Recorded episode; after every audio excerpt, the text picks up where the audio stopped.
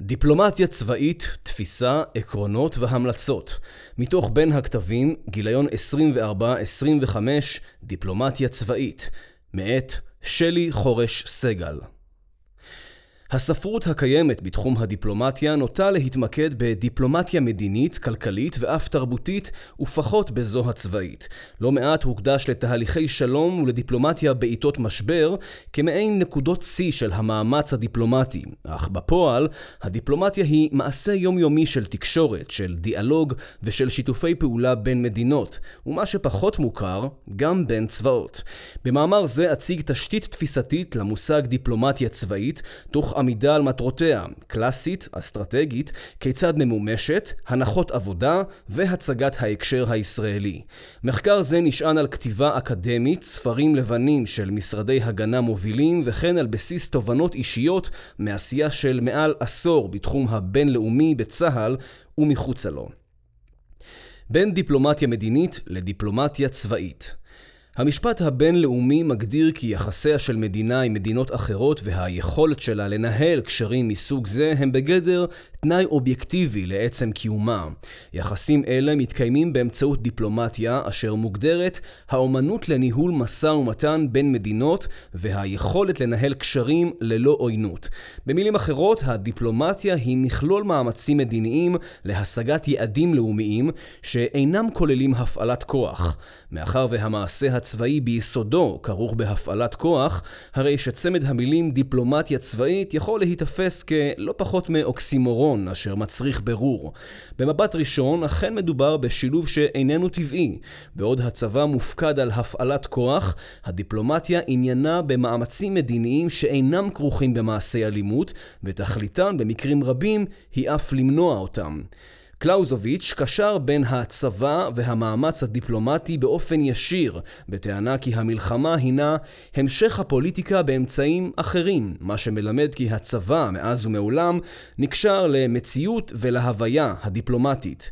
לא זאת בלבד, אלא שהרכיב הדיפלומטי במעשה הצבאי נכח גם בפני עצמו, ואחת הדוגמאות לכך היא במסעותיהם של חילות הים השונים ברחבי העולם, אשר במסגרתם עגנו בנמליהן של מדינות אחרות.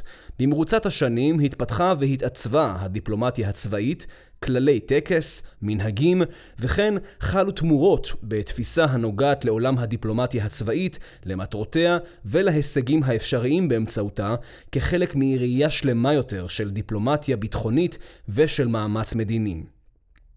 קיימות הגדרות שונות של דיפלומטיה צבאית, ביניהן הגדרות מרחיבות הרואות בדיפלומטיה הצבאית כמכלול הפעולות של הצבא או עובדי משרד הביטחון של אותה מדינה, המבוצעות במטרה להשיג יעדי מדיניות חוץ ללא הפעלת כוח. תחת הגדרה זו ניתן לשייך פעולות ומבצעים צבאיים שאינם כרוכים בהפעלת אלימות, אשר מקדמים מטרות מדיניות, כמו למשל אימון של כוחות ממדינה אחרת, או השתתפות פעילה בתרגיל עם צבא זר.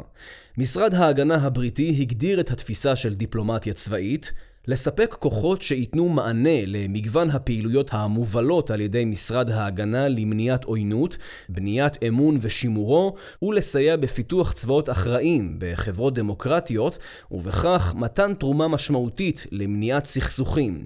מבין ההגדרות השונות נכון לראות בדיפלומטיה הצבאית כמכלול הפעולות המבוצעות בעיקר על ידי נציגי גופי הביטחון של המדינה, שמטרתם השגת יעדי מדיניות חוץ ואינטרסי המדינה. המדינה בתחום הביטחון ומדיניות ההגנה, ושפעולותיהם מבוססות על השימוש במשא ומתן ובכלים דיפלומטיים אחרים.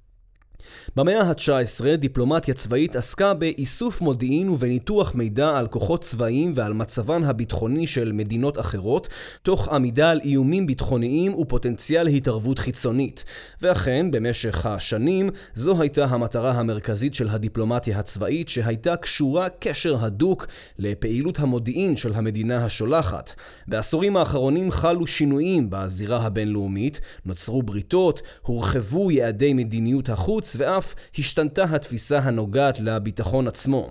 כך, כיום נהוג לראות בביטחון מארג של אמצעים וגישות צבאיים ואזרחיים, כאשר השימוש בכוח צבאי הוא בחזקת מוצא אחרון. זאת, לעומת התפקיד הקלאסי של צבאות שהוגדר באמצעות יכולתו ומוכנותו להפעיל כוח ולהוות איום למטרת הגנה, הרתעה או מניעת התערבות.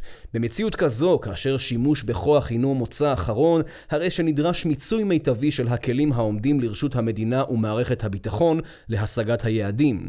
כך למשל, מאז נפילת מסך הברזל בשנות ה-90 של המאה ה-20, ניכר שינוי בטבע ובמטרה של יחסים בין צבאות, ובעקבותיו גם שינוי בדיפלומטיה הצבאית, שהפכה להיות רכיב משמעותי יותר מבעבר.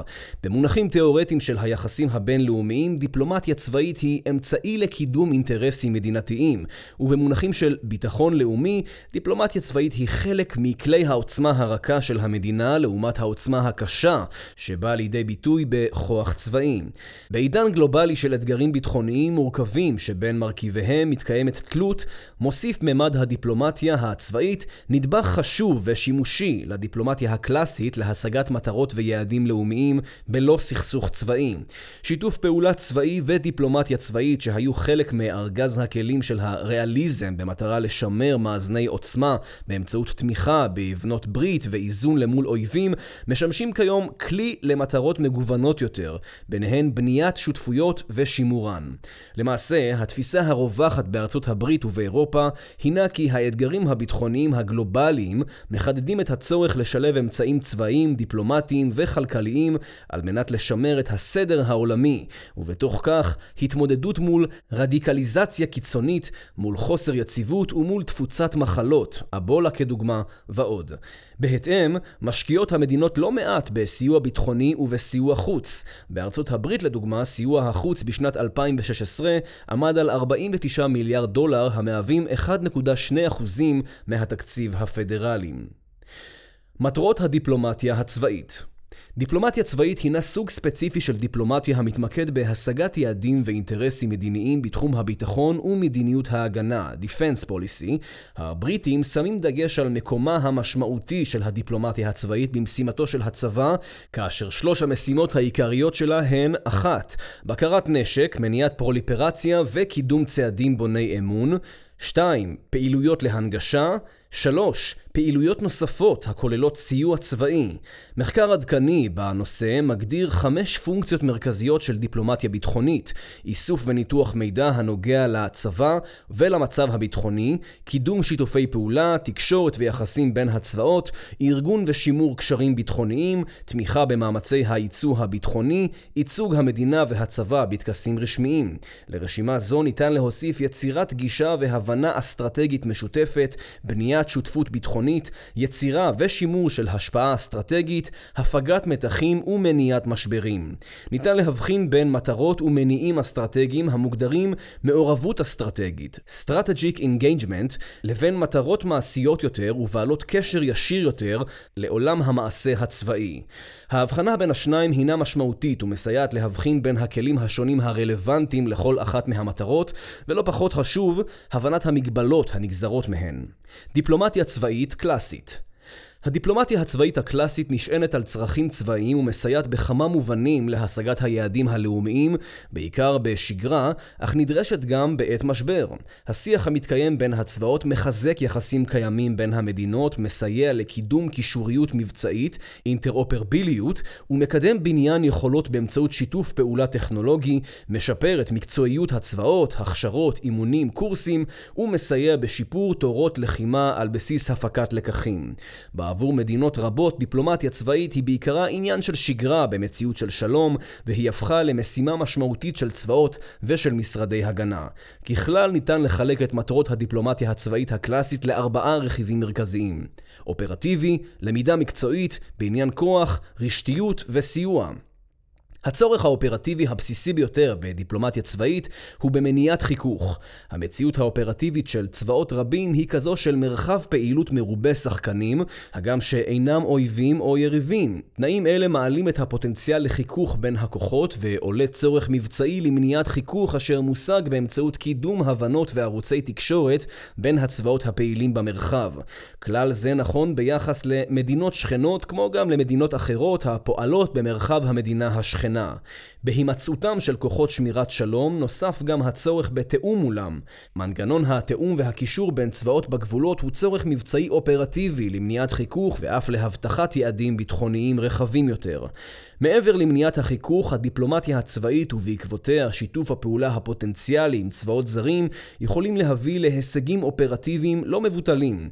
בהקשר זה חשוב להבחין בין תיאום מבצעי לשת"פ מבצעי, כאשר ההבדל העיקרי בין השניים הוא בעומק שיתוף הפעולה אשר באים לידי ביטוי בין היתר בשלבי התכנון והביצוע.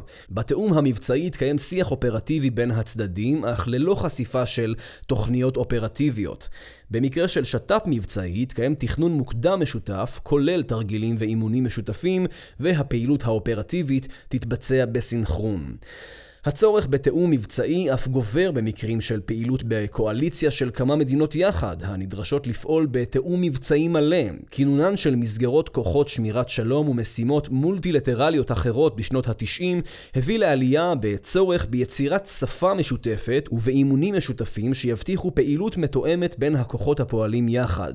ארגון הברית הצפון-אטלנטית, נאט"ו, הוא דוגמה למסגרת ארגונית שאחת ממטרותיה המרכזיות היא להביא לקישוריות מבצעית מבצעית, אינטרופרביליות, מיטבית בין השותפות בארגון להבטחת יכולת פעילות בקואליציה במידת הצורך.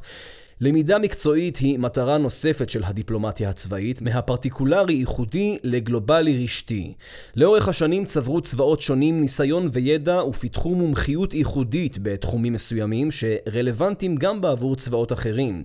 כך לדוגמה, קיים יתרון בלמידה ממדינה כמו שווייץ או פינלנד על פעילות בסביבה מושלגת, ואילו מדינות מזרח תיכוניות או אפריקניות הן בעלות יתרון כאשר מדובר באימון בשטח מדברי.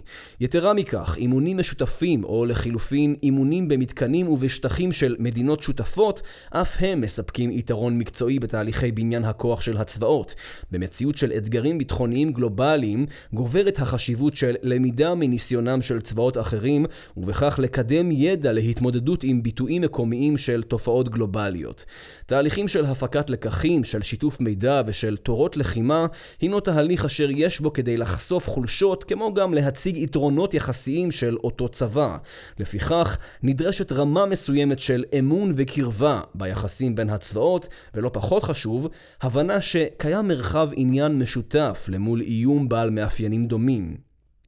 תהליכים ממוסדים של למידה והפקת לקחים במסגרות רב-לאומיות מסייע אף לשיפור הקישוריות המבצעית והאפקטיביות של כוחות הפועלים בקואליציה. יעד נוסף של הדיפלומטיה הצבאית הוא בהקשרי בניין כוח, איתור שותפים לפרויקטים משותפים וכן סיוע לעיצוב ביטחוני. תקציבי ביטחון תמיד היו אתגר בעבור מערכות ביטחוניות ונראה כי פוטנציאל רב גלום בשילוב מקורות תקציביים למען מטרה או פרויקט פרויקט משותף, ולחילופין איתור מקורות חיצוניים למימון תהליכי בניין כוח עצמאיים, מכירות אמל"ח. ניתן לראות שותפויות בניין כוח בין בנות ברית קלאסיות כמו ארצות הברית וישראל, גרמניה וצרפת, לצד פרויקט גלובלי שבמהותו נשען על שת"פ רב-לאומי, מטוס הקרב JSF. יתרה מכך, המדינות המובילות בעולם הייצוא הביטחוני מגדירות את מאמץ הייצוא הביטחוני כאבן יסוד באסטרטגיה הביטחונית הכוללת שלהן. כך, מסמך האסטרטגיה הבריטי לקישוריות ביטחונית מגדיר מפורשות את הצורך לתמוך בתעשיות תעשיות ביטחוניות בריטיות בתהליכי ייצוא ביטחוני, תוך הירתמות כלל מערכתית תחת היעד של שגשוג מדיני. הייצוא הביטחוני של בריטניה הוא חלק משמעותי מהשגשוג הלאומי ומחזק את היחסים הביטחוניים האסטרטגיים, מסייע בהבטחת התעשייה הביטחונית הבריטית ובשימור יכולות עצמאיות. סוף ציטוט. תפיסה שהתחדדה בשנים האחרונות נוגעת לחשיבות של רשתיות, נטוורק, בין צבאות ובסיוע בהתמודדות עם אתגרים ביטחוניים.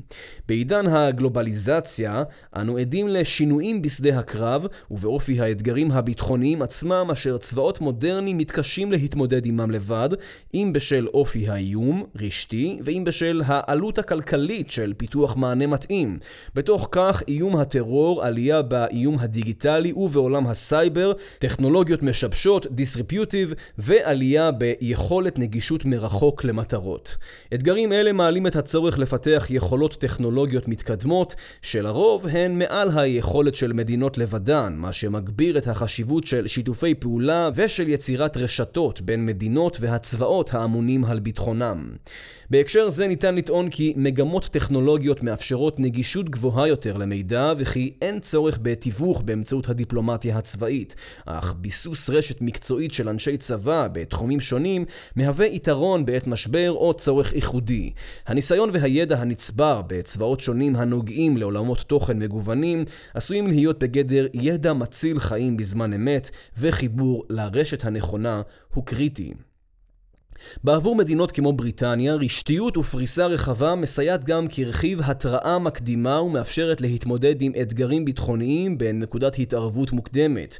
בחינת המדיניות הסינית, בהקשר זה, מעלה כי השתתפות בכוחות שמירת שלום נתפס כאמצעי להרחבת פריסה, להגברת נגישות וללמידה של מרחבים חדשים ושל שותפים אחרים. למעשה, סין היא התורמת השנייה בגודלה לתקציב כוחות שמירת השלום אחרי ארצות הברית, הברית, וכן משתתפת פעילה במשימות או"ם שונות עם כ-2,500 אנשי צוות, צבא ואזרחים. כך למעשה רשתיות בין צבאות הופכת כלי משמעותי יותר להתמודדות עם אתגרים ביטחוניים בעידן הנוכחי, וביסוסה היא חלק מיעדי הדיפלומטיה הצבאית. מעורבות אסטרטגית, Strategic Engagement לצד תפקידיה הקלאסיים של הדיפלומטיה הצבאית, אופרטיבי, למידה מקצועית, בניין כוח, רשתיות, היא מהווה במקרים מסוימים כלי להשגת יעדים אסטרטגיים רחבים יותר. הסתכלות היסטורית על התפתחות הדיפלומטיה הצבאית מעלה כי עם תום המלחמה הקרה חל שינוי משמעותי בסביבה האסטרטגית וביחסים בין המדינות ובין הצבאות במרחב האירופי והפוסט-סובייטי. בתוך כך השתנה גם אופי שיתוף הפעולה והקשר בין הצבאות מתפקיד מסורתי של חיזוק יכולות ההגנה של שותפות ושל בנות ברית, לכלי לבניית יחסים קונסטרוקטיביים עם יריבים לשעבר או עם יריבים פוטנציאליים. בתוך כך נוספו לדיפלומטיה הביטחונית שתי מטרות משנה תחת ההגדרה של מעורבות אסטרטגית, מניעת משברים, השפעה וחיזוק קשרים. בעידן שלאחר המלחמה הקרה, ניצבו מדינות אירופה בפני משימה לא פשוטה של בניית מערכות יחסים מבוססות אמון מול מדינות פוסט-סובייטיות, שמטרתה יצירת שיתוף פעולה ומניעת משברים. על מנת לקדם יעדים אלה פעלו המדינות בכמה מישורים. ראשון, שת"פ צבאי כסמל לנכונות לקדם שת"פ רחב יותר, ביסוס אמון הדדי ונכונות לניהול ולגישור על פערים. מישור שני, שיח ביטחוני בכיר ליצירת שקיפות בנושאי כוונות ויכולות ולהפחתת מתיחות. מישור שלישי, עמידה על איומים משותפים ומרחבי אינטרסים לשת"פ.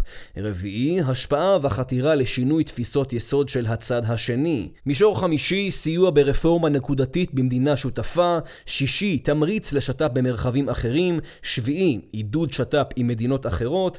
ושמיני, סיוע ביטחוני מותנה לעידוד התנהגות או שינוי רצויים.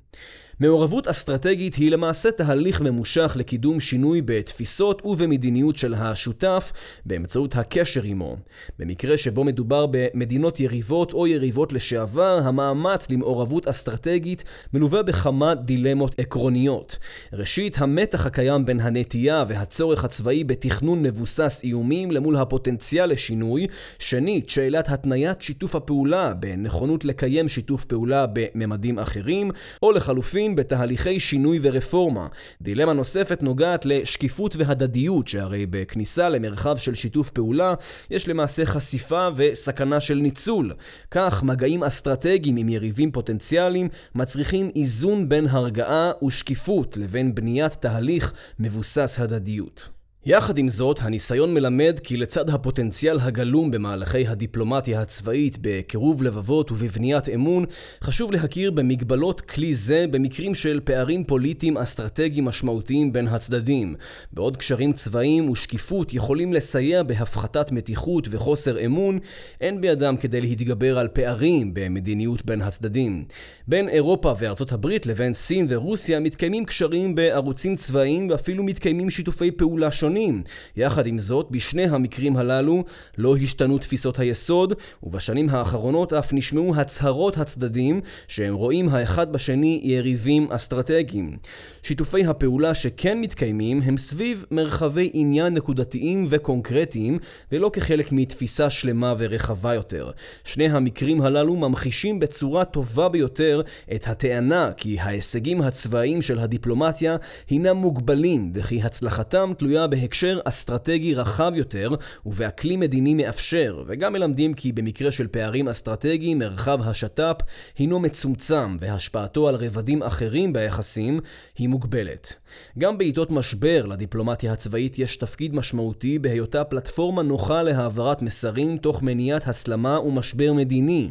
באופן שיכול להישמע מפתיע, ישנם לא מעט חיכוכים צבאיים בין מדינות שאינן חוצות את רף ההסלמה מתוך בחירה מודעת של המנהיגים בניהוג המשבר באמצעות הערוצים הצבאיים. כלומר, במקרים שבהם יש פערים ואף חיכוך ברמה הצבאית, קיומה של דיפלומטיה צבאית יוצר מרחב גמישות אסטרטגית בעבור הדרג הפוליטי ואפשרות להימנע ממשבר מדיני כולל.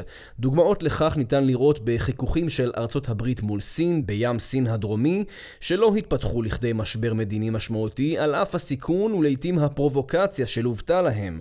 מקרה אחר הוא זה של יוון וטורקיה, במסגרתו קיים חיכוך יומיומי בין חילות האוויר והים של הצבאות אשר נשמרים על פי רוב ברמה הצבאית כחלק ממדיניות ניהול הסכסוך של הדרג המדיני. בשני המקרים, לתקשורת בין הצבאות תפקיד משמעותי בהסדרה ובמסגור החיכוך, גם באמצעות דיפלומטיה צבאית. כלי הדיפלומטיה הצבאית, או איך זה נראה. דיפלומטיה צבאית מוגדרת האומנות לניהול משא ומתן בין מדינות והיכולת לנהל קשרים ללא עוינות. מאחורי אמירה זו נכללות פעולות רבות המרכיבות את תפקידו של הדיפלומט המדיני ואשר רלוונטיות גם בעבור הדיפלומטיה הצבאית. תפיסת הדיפלומטיה הצבאית בארצות הברית כוללת את סך הפעילויות התומכות את המאמצים הבאים יצירת קשרים בילטרליים ומולטילטרליים בין בכירי מערכת הביטחון והצבאות, מינוי נספחות צבאית, הסכמים לשת"פ ביטחוני בילטרלי, הכשרות ואימונים לצבאות ולגורמי ביטחון זרים, ייעוץ בנושאים הקשורים ליחסי שלטון דמוקרטי וצבא, ניהול ביטחוני וטכנולוגיה צבאית, חילופי צוותים ויועצות, נשות צבא, תמיכה צבאית וסיוע בציוד ובאמצעים. באופן דומה מגדירה בריטניה את משימות הדיפלומטיה הצבאית, ביצוע קורסי הכשרה והדרכה, השאלת יועצות ומדריכות, אזרחיות וצבאיות, עגינת ספינות, פריסות אוויריות ויחידות צבאיות אחרות, ביקורי שרים, נשות צבא ואזרחיות בכל הדרגים, שיחות מטה, כנסים וסמינרים לשיפור ההבנה ההדדית, חילופי צוותים ותרגילים משותפים. מרבית המשימות הללו הן חלק ממערך שיתוף הפעולה בין הצבאות ומערכות הביטחון של המדינות, וייתכן כי זהו ההסבר הטוב ביותר לבלבול המושגי הקיים לעיתים קרובות בין שיתוף פעולה צבאי לבין דיפלומטיה צבאית, כאשר הדרך להבחין בין השניים היא לא באמצעות הבנת הכלי, אלא בהבנת המטרה שאותה הוא משרת. כך ייתכן שהשתתפות בקורס תהווה אמצעי של דיפלומטיה צבאית, ויהיה ניסיון להעביר מסר של נכונות להרחבת שת"פ, ובאותה מידה תוכל לשקף אינטרס צר של למידה מקצועית בתחום ידע מסוים. כך, כמעט כל פעולה צבאית שאיננה עוינת עשויה לשמש ככלי של דיפלומטיה צבאית, בהינתן שהיא מלווה במעטפת הנכונה וזוכה למינוף, לעיתים אף ברמה המדינית. סיוע בעת משבר מהווה דוגמה טובה של אמצעי צבאי שיכול להוות כלי דיפלומטי לקידום יחסים בין מדינות מעורבות אסטרטגית. דוגמה לכך ניתן לראות ביחסים בין ארצות הברית וסין אחרי אירועי הטרור של 2001, כאשר ההצעה הסינית לסיוע הביאה לשיפור היחסים בין המדינות. קיים גם מרכיב קשה יותר בדיפלומטיה הצבאית, והוא הקרוי דיפלומטיה של אמצעי לחימה, העברת ציוד למדינה אחרת וסיוע לבניין יכולות. מדינות המבקשות לקדם השפעה או תהליכים של שינוי במדינות שונות, עושות זאת גם באמצעות העברת אמצעי לחימה, בין אם תחת התניות ובין אם כחלק מתהליך של בניית אמון ומחויבות בין הצדדים. מדיניות הקישוריות הביטחונית של בריטניה מגדירה מפורשות את אחד היעדים הבינלאומיים שלה בחיזוק יכולות של מדינות אחרות, הכולל אימונים, מימון פרויקטים משותפים ומתן אמצעי לחימה. בדומה מגדיר הספר הלבן הגרמני את אחד המאמצים להשגת היעדים הביטחוניים הבינלאומיים תחת הגישה של הגברת יכולות ואפשור, הכולל מתן ייעוץ, אימונים וציוד. מה שפחות זוכה למקום בספרות הנוגעת לדיפלומטיה צבאית הוא מקומם של כללי טקס ומנהגים, וכן כלי העבודה המקובלים בעולם הדיפלומטיה הצבאית. בעבור כל דיפלומט במערך הדיפלומטיה הצבאית מדובר בכלים המכתיבים התנהלות יומיומית, כאשר הבנת מקומם וחשיבותם כחלק מהעשייה היא מפתח להצלחה. מכיוון שיש בהם מרכיב לא מבוטל של סמליות, זניחתם עלולה להביא לכדי משבר דיפלומטי, אך לפני כן נכון לשאול מי הם אותם דיפלומטים צבאיים. בחזית העשייה הדיפלומטית הצבאית ניצבות הנספחות הצבאיות המוצבות במדינות היעד השונות. נספחות אלה מוגדרות כנציגות רשמיות מטעם המדינה השולחת וזוכות למעמד דיפלומטי מלא במדינה המארחת. את הנספחת הצבאית תומך מטה מקצועי במדינה השולחת אשר מקיים תהליכי עבודה תומכים ואלה מהווים חלק בלתי נפרד מהעשייה הדיפלומטית הצבאית. עם התפתחות עולם הדיפלומטיה הצבאית כפי שתוארה מעלה התרחבו האנשים והמשימות הלוקחות חלק בדיפלומטיה צבאית, הגם שזו אינה משימתם העיקרית. כך למשל, לומדות בחו"ל וקצינות הלוקחות חלק בתרגילים רב-לאומיים, נדרשות להכיר ברכיב הדיפלומטי שהן נושאות עימן בעת ביצוע המשימה, הכולל הכרת רגישות תרבותית במדינת היעד, ההקשר הגאו-אסטרטגי של פעילותן, ולעיתים מגבלות ואתגרים שיש בפעילות עצמה, על מנת להימנע מתקריות דיפלומטיות בעלות השלכות מדיניות. בכל הנוגע לכללי טקס ומנהגים, התמסדו עם השנים פרקטיקות המאפיינות את מקצוע הדיפלומטיה הצבאית. בתוך כך נכללות קבלות פנים רשמיות, חילופי תשורות, ארוחות רשמיות, ברכות שנה טובה ועוד. במרבית הצבאות, אלה נכללים תחת גוף ייעודי האחראי על הגדרה ועל ניהול הפרוטוקול, שיש בו מרכיב לא קטן של סמליות ושל מסורת, שמהווים חלק בלתי נפרד מעולם הדיפלומטיה הצבאית. בין כלי העבודה המקובלים של הדיפלומטיה הצבאית נמנית הפרקטיקה של הסדרת תוכנית עבודה לשת"פ ביטחוני וצבאי בין המדינות, כולל טקס ומעמד חתימה, פגישות עיתיות לשימור רציפות הקשר, קיומם של דיאלוגים רשמיים ברמה בכירה ועוד. בבסיס כל אלה עומד מרכיב חיוני בעבודת הדיפלומטיה הצבאית, יחסים בין אישיים ורשתיות. בסופו של יום, ככל שמדברים על תקשורת ועל יחסים בין מדינות, המדינה מורכבת מאנשים, ולכן תכונה נדרשת לעוסקים במלאכת הדיפלומטיה הצבאית היא יכולת יצירת קשרים בין אישיים טובים, ובניית רשת איכותית שתסייע לקידום היחסים בין מערכות הביטחון של הצדדים. הנחות עבודה בדיפלומטיה צבאית הבנת התהליכים, סביבת העבודה והדינמיקה המאפיינת את מקצוע הדיפלומטיה הצבאית הם משמעותיים על מנת לעמוד על היתרון היחסי של הכלי, על מגבלותיו ועל המאמצים הנלווים הנדרשים למיצוי אפקטיבי ולהשגת היעד המבוקש. ראשית, חשוב להכיר בתפיסה לפיה לעומת הדיפלומטיה הציבורית, הדיפלומטיה הצבאית היא ישירה יותר, מקצועית, מדויקת ומבוססת על ניסיון משותף. במובן זה תיתכן העדפה של ערוץ זה על פני אחרים. למול שותפים בעלי גישה דומה או לטובת השגת יעד ממוקד ומוגדר. זאת ועוד, במדינות מסוימות שבהן מדים פותחים דלתות, הדיפלומטיה הצבאית עשויה להיות בחזית הקשר ואף הדומיננטית להשגת יעד לאומי. שנית, נדרשת ההבנה כי המאמץ הדיפלומטי הוא תהליך ממושך. יחסים בין צבאות נבנים לאורך זמן ונדרשת השקעה מתמשכת לביסוס אמון ולהשגת יעדים. כנגזרת, קיימת חשיבות בתכנון מוקדם ובתחזוק הקשרים לאורך זמן, על מנת שהמאמצים יישאו פרי, כמו גם ההכרה בכך שייתכנו חוסר הצלחות במעלה הדרך. הנחת עבודה נוספת שחשוב להכיר בה היא כי קיים אתגר בכימות ההישגים של הפעילות הדיפלומטית. מאמצים רבים מושקעים בפיתוח קשרים עם צבאות ועם מדינות, במסגרתם מועברים מסרים וניסיונות לקדם יעדים לאומיים בתחומים שונים. הנחת העבודה היא כי הדיאלוגים מסייעים לשיפור ההבנה בין הצדדים והם מהווים ערוץ השפעה על תהליכי קבלת החלטות. ברוב המקרים לא ניתן להצביע על מסלול גלגולו של רעיון או מסר, ועד כמה המאמצים השפיעו, אך הניסיון מראה כי שינויים והשפעה כן מושגים. לבסוף, הנחת עבודה משמעותית היא שדיפלומטיה ביטחונית יכולה להיות אפקטיבית רק כאשר היא נעשית בתיאום ובסנכרון עם גופי ממשל אחרים כמו סחר, יחסים פוליטיים, תרבות וכדומה. כפי שהוזכר לעיל, מאמצי הדיפלומטיה הצבאית הם מוגבלים בסביבה של פערים אסטרטגיים מהותיים, אך גם כאשר מדובר במדינה שותפה, וככל שמוגדרים יעדים לאומיים, נדרשים סנכרון מערכתי ותיאום מאמצים באופן משלים. במילים אחרות, נדרשת גישה בין-משרדית כוללת לחיזוק המסר המועבר באמצעות הדיפלומטיה הביטחונית. המקרה הישראלי והמלצות המאמץ הדיפלומטי בצה"ל אינו דבר חדש, אך ניכר כי בשנים האחרונות הוא תופס מקום משמעותי יותר בתפיסה הצבאית, בין אם כחלק מהבנת נחיצותו למול פעילות של כוחות זרים במרחבי העניין של צה"ל, תרומתו המקצועית ולעיתים אף במסגרת קידום יעדים צבאיים ביטחוניים בעלי חשיבות לאומית.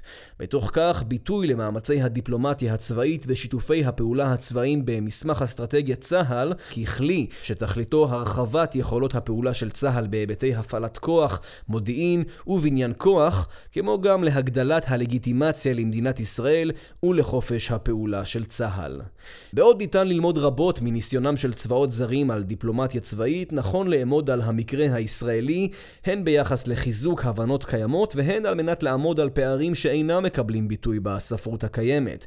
ראשית, יש לציין כי מרבית הספרות הקיימת בנושא הדיפלומטיה הצבאית נשענת על נקודת מבט מערבית, ארצות הברית, אירופה, אוסטרליה, ויש בכך כדי להשפיע בשני רבדים על עיצוב התפיסה של הדיפלומטיה הצבאית. ראשית, מדובר במדינות עם גישה גלובלית ביחס לאיומים, צורך בהגנה ויעדי דיפלומטיה רחבים. לעומת אלה, תפיסת הביטחון של ישראל היא מצומצמת יותר, תוך שימת דגש על המרחב הקרוב לביסוס עומק אסטרטגי. כמו כן, לא מעט מהמאמץ הדיפלומטי-צבאי של מדינות המערב הוא בניסיון לקדם השפעה ושינוי מדיניות חוץ וביטחון של מדינות אחרות, מה שאינו נמנע עם יעדיה הביטחוניים של ישראל. המקרה הישראלי כן יכול לחזק את הטענה כי במקרים בהם היחסים הדיפלומטיים הרשמיים מוגבלים או אינם מבוססים דיו, הדיפלומטיה הצבאית הופכת לערוץ משמעותי שיכול לשמר ערוצי שיח, לבנות אמון ולמנוע אי-הבנות בין הצדדים ואף לבנות תשתית לשיח רחב יותר בהמשך. הערוץ הביטחוני הוא ערוץ שיח דומיננטי ביחסים עם מדינות השלום, מצרים, ירדן, אשר פועל בשגרה ובחירום באופן שבהחלט מוכיח את הפוטנציאל הגלום בערוץ הדיפלומטיה הצבאית במקרה של ערוץ מדיני מוגבל.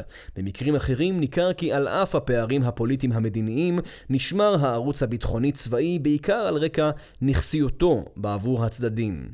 מבחינה אופרטיבית, הצורך בדיפלומטיה צבאית הוא בכל הרמות המתוארות לעיל. בראש ובראשונה עומדים היחסים הביטחוניים עם צבאות ירדן ומצרים. הסכמי השלום עם ירדן ומצרים מעניקים את המסגרת הפורמלית המאפשרת שיתופי פעולה העונים על אינטרסים חיוניים גם לישראל וגם לשתי המדינות השכנות. מתקיימים קשר ותיאום בין הצבאות, אשר מסייעים לישראל להתמודד עם אתגרים ביטחוניים בגבולות. במקרה של מצרים למשל, הגבול בין המדינות בטוח ושקט. התיאום בין הצבאות במאבק באיומי הטרור בחצי האי סיני הדוק מאי פעם. ההברחות בין צפון סיני לרצועת עזה פחתו משמעותית וזרם המסתננים ממצרים לישראל נבלם. שנית, בגבולות ישראל פועלים כוחות שמירת שלום של האו"ם. היוניפיל בגבול לבנון והיונדוף בגבול סוריה וכוח רב-לאומי בגבול מצרים, ה-MFO. התקשורת והתיאום הצבאי מול כוחות אלה באמצעות הקישור הצבאי מסייעים לא אחת במניעת חיכוך ובמניעת הסלמה. יתרה מכך, במקרים של לבנון, קיומו של כוח שמירת השלום מאפשר גם קיומה של מסגרת שיח עם צבא לבנון להפחתת מתיחות בגזרה, לאלה נוסף הצורך הישראלי במניעת חיכוך עם שחקנים אחרים הפועלים במרחב, כדוגמת רוסיה, שעימה קיים מנגנון מניעת חיכוך מאז כניסתה לסוריה בסתיו 2015. מעבר לאלה, כמובן שהרמה האופרטיבית האינטימית ביותר קיימת עם צבא ארצות הברית, כולל אימונים, תרגילי מפקדות ופריסת מערכות. הישגים מוגבלים במקרה של פערים אסטרטגיים בין הצדדים ניתן לראות ביחסים עם מנגנוני התיאום הפלסטינים. בעוד הקשר היומיומי עם מנגנוני הביטחון ידע הצלחות, אין בהם כדי להביא לפתרון הפערים המדיניים הקיימים בין הצדדים. יחסיה של ישראל עם ירדן ומצרים בהקשר זה, אף הם דוגמה מעניינת לקישור ולתיאום הביטחוני שנושא פרי, לצד המאמץ המתמשך להעמקת שורשי השלום בין העמים. מקרה נוסף שנמצא בשיח בשנים האחרונות הוא ביחס למאמצי הדיפלומטיה המתקיימים מול רוסיה והתוחלת של אלה למול מה שמסתמן כפער באינטרסים ארוכי הטווח של הצדדים. במסגרת כלי המימוש של הדיפלומטיה הצבאית ניתן להצביע על מרכיב שנעדר מהגישה הצה"לית והוא נוכחות בכוחות שמירת שלום. תפיסת הביטחון של ישראל שמה במוקד את ביטחונה של המדינה, הגנה על אזרחיה ועל יהדות התפוצות, אך בה בעת מבקשת לפעול לביסוס עומק אסטרטגי מחוץ לגבולות המדינה.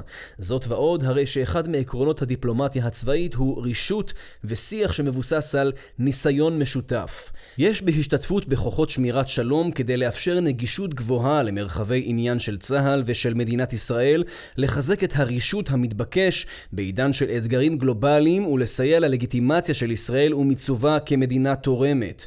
החלטה לשילוב מרכיב צבאי בכוחות שמירת שלום היא עניין לאומי, ויש לשקול זאת מתוך הבנת המחירים הפוטנציאליים ואופן ההשתתפות הנכון, מיקום, אופי התרומה, הדרכה, רפואה, לוגיסטיקה וכדומה. את ההמלצות הנגזרות מהתפיסה שהוצגה כאן ניתן לצמצם לכדי ארבע המלצות מרכזיות: סינכרון מערכתי, אימוץ תפיסה, גיבוש אסטרטגיה וביסוס המקצוע. בכל הנוגע לס סינכרון מערכתי נדרש תיאום הדוק יותר בין הדרג המדיני, משרד הביטחון, משרד החוץ, לזה הצבאי, תוך מיצוי יתרונות יחסיים של כל גוף וכחלק ממאמץ לאומי מתואם ומשלים. בתוך צה"ל נכון לראות בערוץ הדיפלומטיה הצבאית כערוץ פעולה משלים למעשה הצבאי, בין אם כמאמץ מקדים, מלווה, לאחר מעשה, ובמקרים מסוימים חלופה למהלך צבאי אופרטיבי. בהקשר זה, ההמלצה היא לגבש תפיסה אסטרטגית מבצעית הנוגעת לעולם הדיפלומטיה הצבאית. הבנת יתרונותיה של הדיפלומטיה הצבאית מעלה את החשיבות שבהכרה ברכיב הדיפלומטיה הצבאית כחלק מארגז הכלים למימוש יעדים צבאיים מהרמה האסטרטגית הטקטית ועד הרמה האופרטיבית-טקטית. כמו כן, הבנת חוקי המשחק של הדיפלומטיה הצבאית מהווים גם גורם משפיע על המעשה הצבאי. הדבר נכון בייחוד בשנים האחרונות שבהן על כוחות שמירת השלום נוספו שחקנים בינלאומיים שונים, צרפת, גרמניה, בריטניה, רוסיה ועוד, הפועלים באופן צבאי אקטיבי בסביבה המבצעית של ישראל. השלב הבא המתבקש לאחר אימוץ התפיסה הוא גיבוש אסטרטגיה למאמץ הדיפלומטיה הצבאית אשר מקדמת באופן יזום את יעדי צה"ל ומערכת הביטחון. השיקולים לשיתוף פעולה צריכים לבטא הן מרכיבי דיפלומטיה צבאית קלאסית, אופרטיבית ומניעת חיכוך, למידה מקצועית, בניין כוח, רשתיות וסיוע, והן שיקולים מעולם המעורבות האסטרטגית, מניעת משברים, השפעה וחיזוק קשרים.